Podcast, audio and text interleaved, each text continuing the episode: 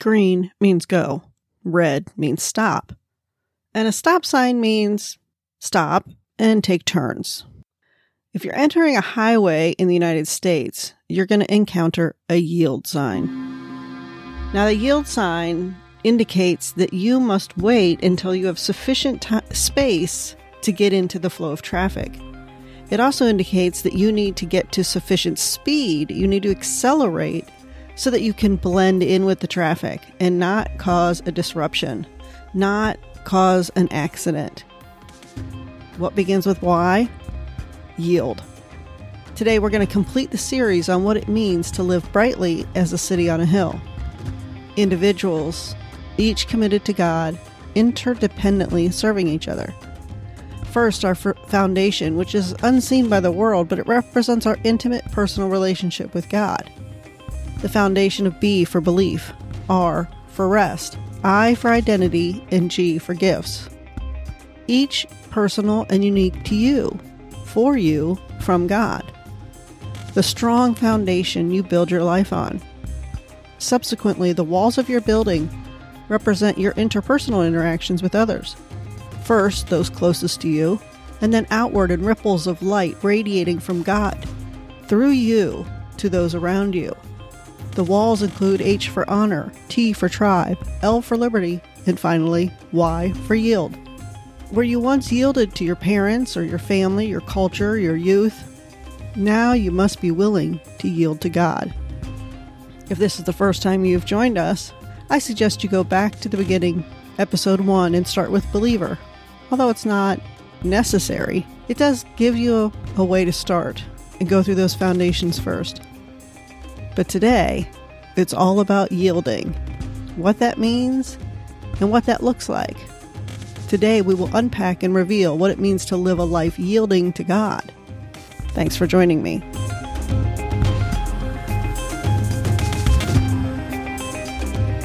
When someone gets married, they say a series of vows.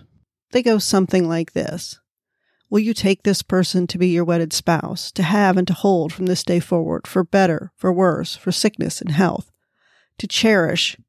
And then there's always this element of love, this commitment to one another, where you yield to the partnership. You commit to take care of each other. You commit to taking care of yourself so that you're healthy and strong. You are encouraging each other. You honor each other. You use your gifts and talents and strengths to benefit each other. You depend on each other. You communicate with each other. You have sex with each other and only each other. It's a commitment made in words to be lived in action, to have and to hold physically and emotionally, better, worse, richer, poorer, sickness, health, to love and cherish till death do you part. Well, we looked at love under liberty, and we looked at how it's patient and kind and doesn't envy or boast. It's not rude or self seeking. It's not easily angered.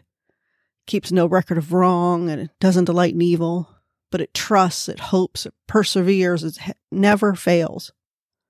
That's yielding. Yielding in love. You set aside your own personal desires, your own personal wishes for the benefit of the marriage family. And a family is a husband and wife. The husband and wife start before the children, they endure through the children, and they remain after the children. Or that's the plan. In marriage, you willingly give yourself to the other, no matter what. And if you're committed to be there for the other, supporting them in their needs and what they might want to do, it requires yielding. And I mentioned marriage because marriage is a yielding that kind of reflects the yielding that we do with God. Now, everyone has a unique experience that brings us to a relationship with God. Some of us are desperate and facing death, and God help me. Other people are facing pressure from the world or bankruptcy, financial problems. But many of us just have this, this drawing. Um, you're either feeling empty and isolated or you feel like there's something missing in your life and you notice someone who has a relationship with God, or you remember going to church as a child, and you think, you know what, maybe there's something there. Maybe I want to check that out. Uh, maybe you had a coworker who offered to pray for you, and that made you think, hmm, prayer. Interesting. I hadn't thought of that for a while. When you go to church and you start to learn about God and Jesus and all the gifts that God has for you, and you decide to make a relationship with God, that starts with admitting that you're a sinner and asking him to save you, to use what he what Jesus did on the cross to forgive your sins. And then in turn confess that you will make him Lord of your life. Romans 10 9 and 10 says, If you confess with your mouth that Jesus is Lord and believe in your heart that God raised him from the dead, you will be saved. For with the heart you believe, resulting in righteousness, and with the mouth you confess, resulting in salvation. Whoever calls on the name of Jesus will be saved. There's this belief, which we discuss in Believer. And then there is this confession. You confess with your mouth that Jesus is Lord. And that is yielding. When you yield to God, when you yield your authority, your control, your power, your plans, and where you want your life to go to God, you make Jesus Lord of your life. And that seems a little scary and a little unnerving. But the beauty is, God is a gentleman and he's patient. And he knows that this is a process. Because as a human, as a person, we have learned to live from our flesh. We live life from experiences and what we have seen or tasted or smelled, the way people have treated us, the way we have learned to cope within society of a bunch of broken people, because that's what society is full of. This world is broken, people are broken, and it's not always a safe place. So, in the process of growing up and learning and developing and creating strategies to how to handle different people in different situations, we have done that from our flesh, from our body, from our senses, our five senses, our soul, our mind, our will, our emotions. And when you live from that perspective, everyone is either a potential for gain or a potential threat. It's almost a constant battle or competition. And we can see this even in homes where there is no relationship with God. And the spouses become in competition with each other instead of in unity and yielding to each other to support each other. It's, well, what about me? What about my feelings? What about my desires? What about my career? And when you build a marriage on the foundation of yielding to God and in turn yielding to each other, it becomes what's best for both of us? What's best for the family? what's best for us moving forward or what is destructive to us moving forward. And you yield your passions or your desires or your feelings to the betterment of the marriage. Similarly, when you yield to God, you're yielding your idea of what's best, your idea of what you should do, your idea of how you should respond to people in certain situations to how God wants you to respond to people in certain situations. The beauty of this is that this isn't something you have to work out in the flesh. God doesn't say, do it my way, and by the way, figure it out, make it happen. No, God doesn't act that way. God doesn't want you to try and struggle to force your body to submit to these ideas and these concepts that he talks about because it's virtually impossible. In Thessalonians, the Bible indicates and talks about that we are body, soul, and spirit. There are three parts to you. And when you get saved, in First Corinthians, it talks about you are a new person. Well, I don't look like a new person. Do you look like a new person? If you were fat before you got saved, you're fat after you got saved. If you were short before you got saved, you didn't automatically grow four inches and get taller. You're still short. That's because your physical body hasn't changed. What has changed is your spirit. You have a brand new spirit.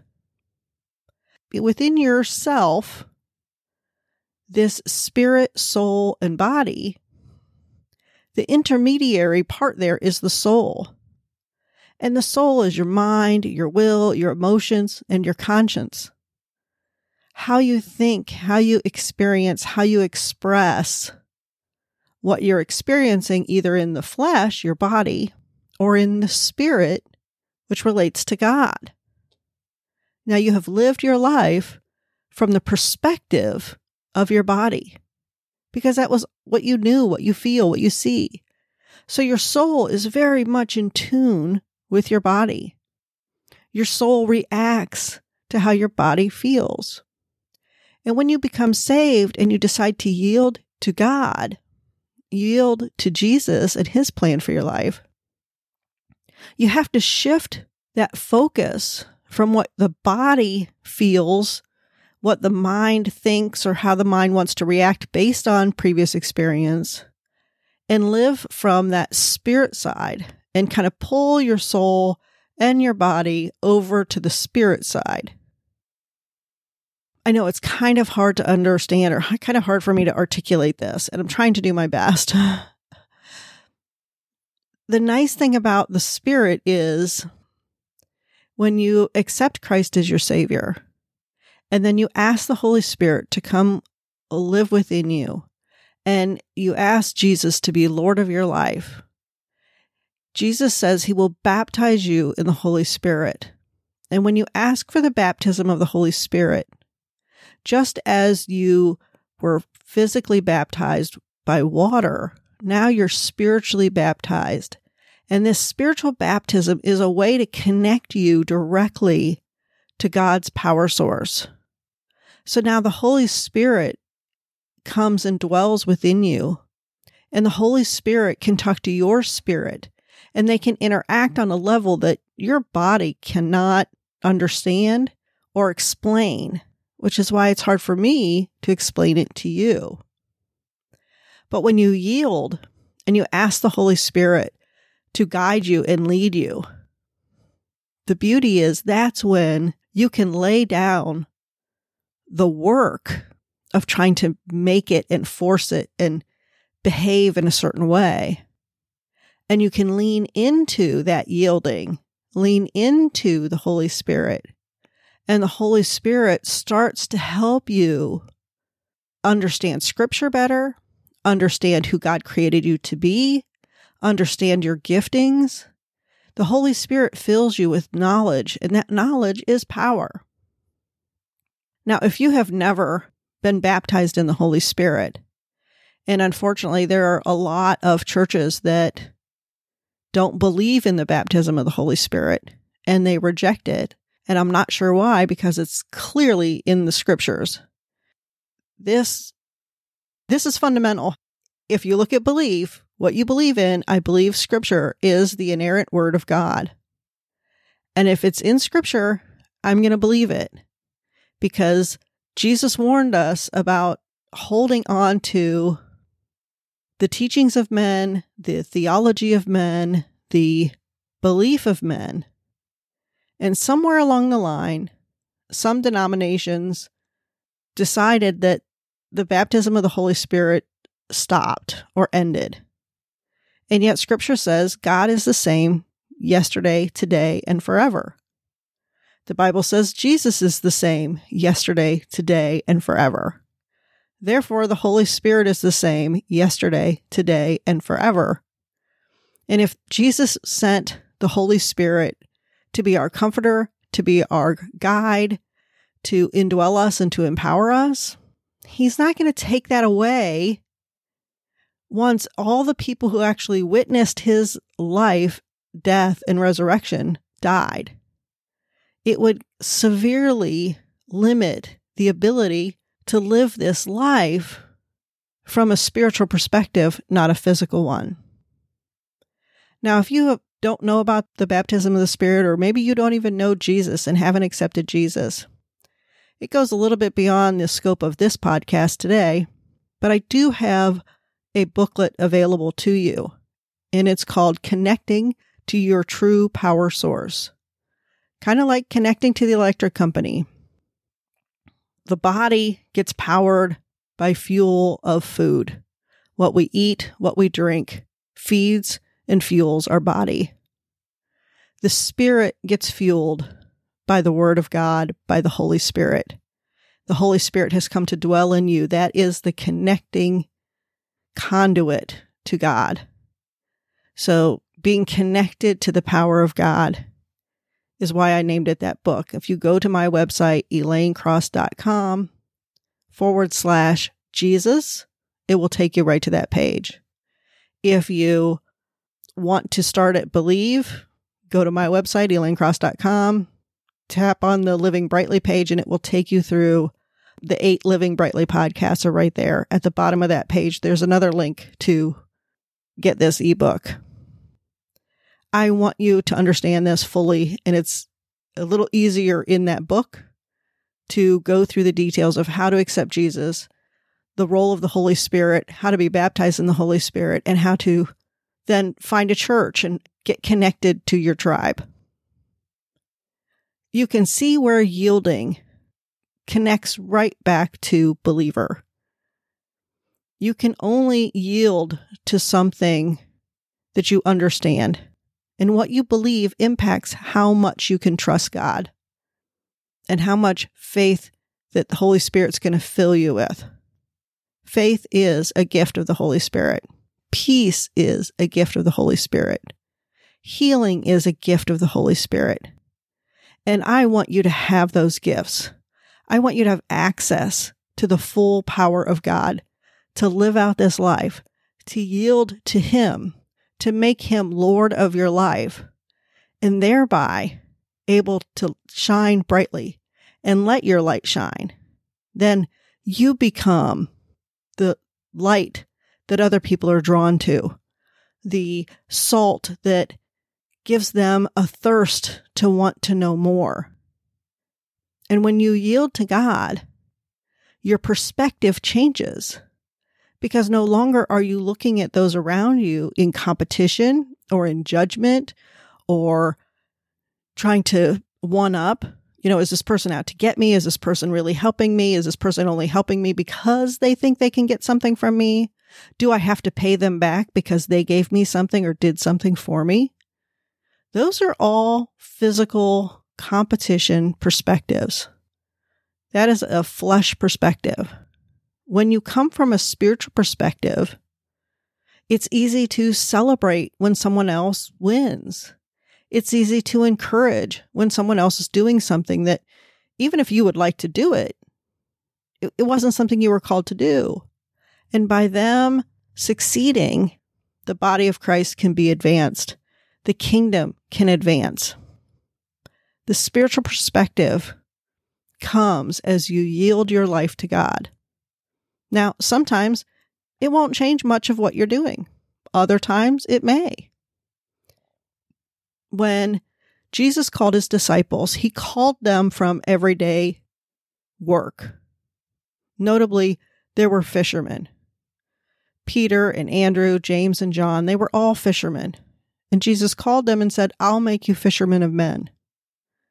When Jesus died and was crucified and resurrected, even though Jesus had resurrected and they had seen him in the flesh, and Jesus told them, Go make disciples of all nations, tell them the good news. What did they do? They believed they had the Holy Spirit at salvation. Jesus had actually blew on them at, right after he was resurrected and gave them the Holy Spirit. But they didn't have the power to go share the good news. So they literally went back to fishing. And then Jesus showed up on the shore of the lake and said, Hey, how was the fishing today? And he, he feeds them this meal. And they didn't even realize it was him until after. And then Jesus said, Go back to Jerusalem and wait for the gift that I will send you. Wait for the Comforter. So they went to Jerusalem and they waited and they anticipated this gift. And on the day of Pentecost, which is the holiday of Shavuot, which is the first fruits, God poured out the Holy Spirit. And they were filled with the Holy Spirit. There were what appeared to be tongues of fire that landed on each of them, and they started to speak in other tongues.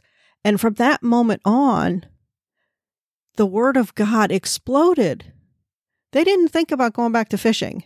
Peter gave his first sermon that day, and the church grew by 3,000 people.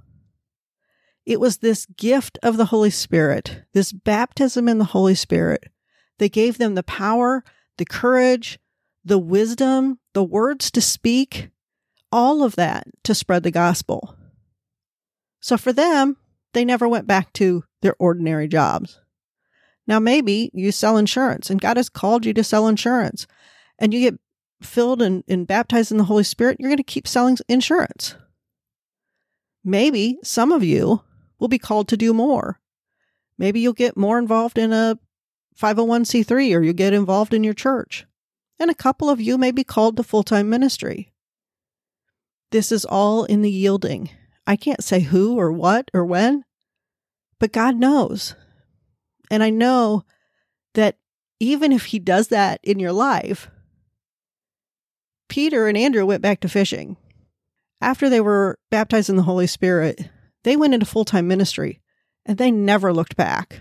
They never lamented that they weren't fishermen anymore. They were so excited to do God's work and to let God lead them to where He wanted them to be that they just did it. And of course, this is just the beginning. We start small steps and then God will do a little bit more and God will do a little bit more and God will do a little bit more. And this is that slow transformation because God is a gentleman. He doesn't force you, He doesn't make you change all right away, which is why we're not in competition with each other. What God has for you, He may really convict you about a behavior. I don't know, let's say you're a smoker. And what God wants you to do with your life, He doesn't want you to be a smoker. So He'll convict you and you'll have this desire to just stop smoking. You'll stop smoking. You won't feel a craving to smoke You'll just be relieved of that burden. For somebody else, he may never do that. And smoking's not a sin, so they're going to keep smoking the rest of their life because the Holy Spirit didn't say, okay, that needs to stop. It's unique for everyone.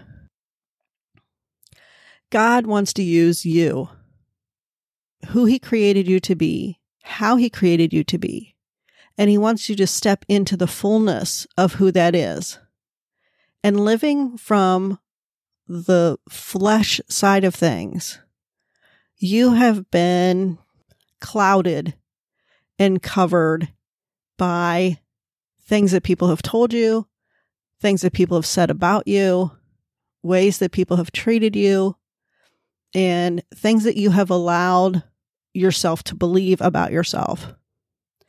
And through yielding to God and listening to the Holy Spirit, God will slowly clean all that off of you. He'll break all that off of you.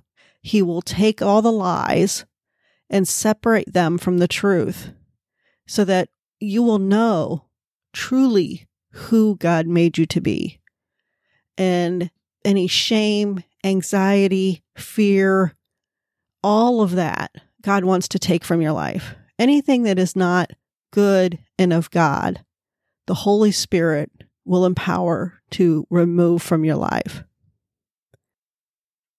There is nothing more valuable than a relationship with God and the baptism of the Holy Spirit that will help you be free from anything and everything that has plagued you and held you down.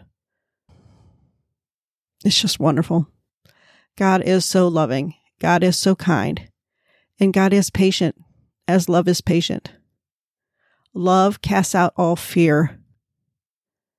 Step into His love. Yield to His move. Open your hand and say, Jesus, be Lord of my life. Like the Carrie Underwood song. Jesus, take the wheel. This journey I'm on, I can't handle it. I can't lead it. I keep running into snags and running into trouble. I want to put all that aside and I want you to be in charge. I want to be co pilot, you be pilot. That is what yielding to God is about. Although it may sound extreme, as a co pilot, you still have things to do. It doesn't mean you sit back and do nothing and God does everything. That, oh, okay, I'll just sit at home and eat bonbons, right? No. What it means is you allow Him to lead and guide you. But you, He uses you. He uses us. He uses me to speak into other people's lives. God doesn't rain manna from heaven. God doesn't put money in people's bank accounts. He uses people to bless people. He uses people to minister to people. He uses you to minister to me, and He uses me to minister to you. And that is the beauty of the body of Christ. When we yield to the Holy Spirit and learn to hear His subtle voice and follow His lead, the world is will never be the same. Thanks for joining me. Live as an individual, a lamp. Together, we are a bright city on the hill that draws others to Christ. Have a great day.